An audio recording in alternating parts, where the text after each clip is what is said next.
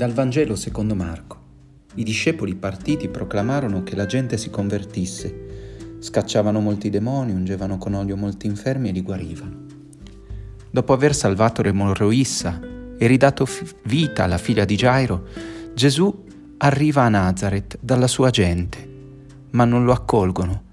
Lo ascoltano parlare di Dio, del regno di Dio, in sinagoga di sabato, ma i loro cuori restano induriti perché conoscono la sua storia, la sua famiglia, lo hanno visto bambino come tutti, ragazzo come tutti, e si chiudono all'amore, tanto che Gesù si meraviglia della sua incredulità e per questo non poté compiere nessun prodigio, ma ecco, impose solo le mani a pochi malati e li guarì.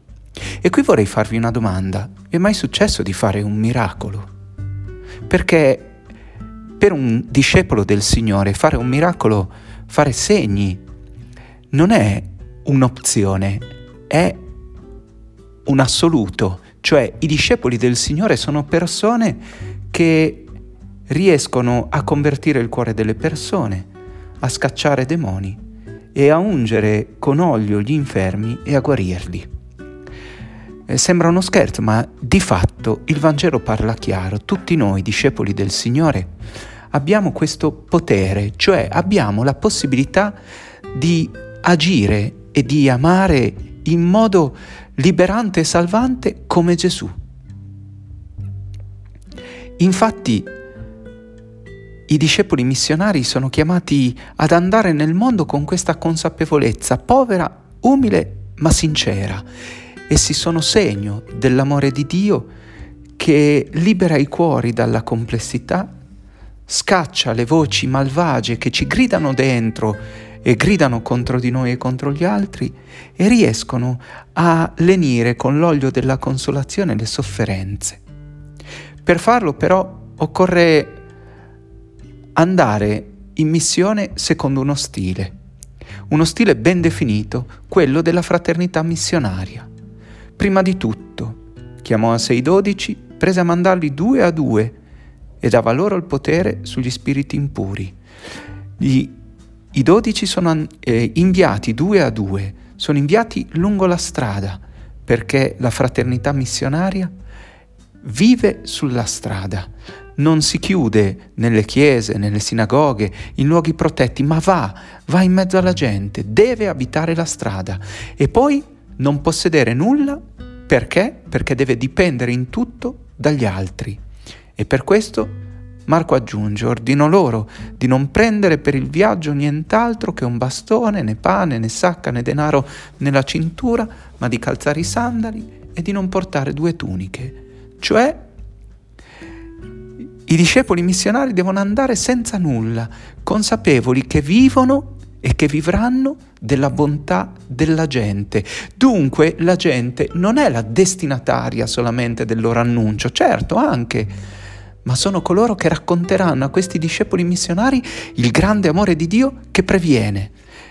Non sono loro a portare Dio, sono loro a riconoscere Dio e la bontà che Dio semina nel cuore delle persone che l'accoglieranno. Attenzione però, è successo a Gesù non l'accoglieranno a Nazareth. E allora, se da una parte ci saranno case e città accoglienti, dall'altra ci saranno case e città che porranno il grande rifiuto come è successo a Nazareth. Come comportarsi davanti al rifiuto? Molto semplice, scuotere la polvere dai sandali. Per fare cosa? È un gesto di maledizione?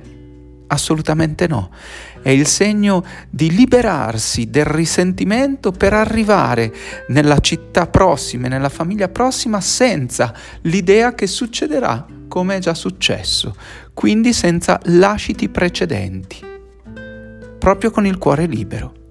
E allora la comunità missionaria di Gesù è quello spazio di fraternità itinerante che di nuovo ha potere di scacciare gli spiriti cattivi che abitano il cuore delle persone, di cacciare quelle voci che gridano dentro di noi, che non ci lasciano in pace e che rendono la nostra vita complessa.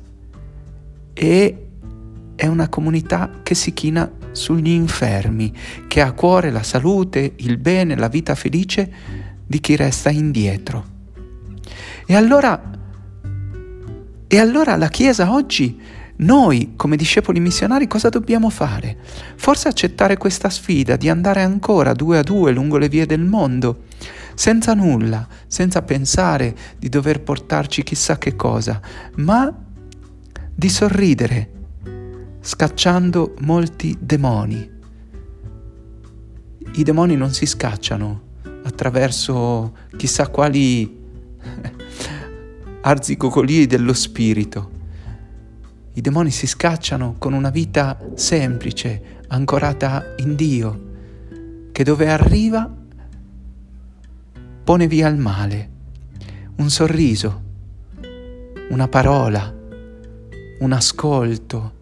Sono le cose che guariscono, che tolgono il male dal cuore delle persone. Quante volte le persone eh, in fondo hanno solo bisogno di qualcuno che li ascolti, hanno solo bisogno di un sorriso, hanno solo bisogno di qualcuno che presti loro attenzione e succede così anche a noi.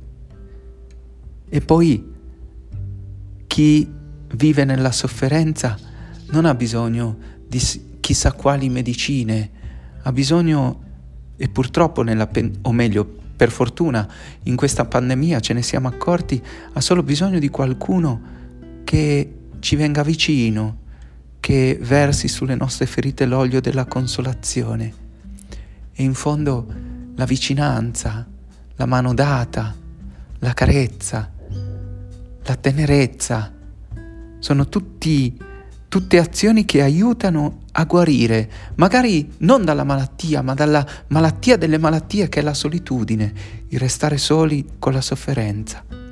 E così allora tutto questo rende i discepoli missionari dei megafoni dell'amore di Dio. Allora davvero la gente si converte perché eh, nascono domande, ma perché loro amano così? Ma perché questa attenzione? Perché questa cura? E allora potremmo dire che la Chiesa è quella realtà potentissima nella fragilità, con il potere di Dio di salvare ma nella povertà della quotidianità, dei gesti semplici, come Gesù che è stato toccato dall'emorroissa, che invece di imporre le mani prende la mano della figlia di Gairo, gesti semplicissimi che però sprigionano il miracolo di Dio. E allora chiediamo al Signore in questa domenica di non fare cose grandi superiori alle nostre forze, come dice il Salmo. Noi siamo piccoli, ma se siamo eh, aggrappati come il bimbo in braccio a sua madre, allora stando per le vie del mondo sapremo essere principio di salvezza e attraverso la nostra povertà accadranno anche segni grandi. Vedano le vostre opere buone, dice Gesù, e diano gloria al Padre che è nei cieli. Buona domenica.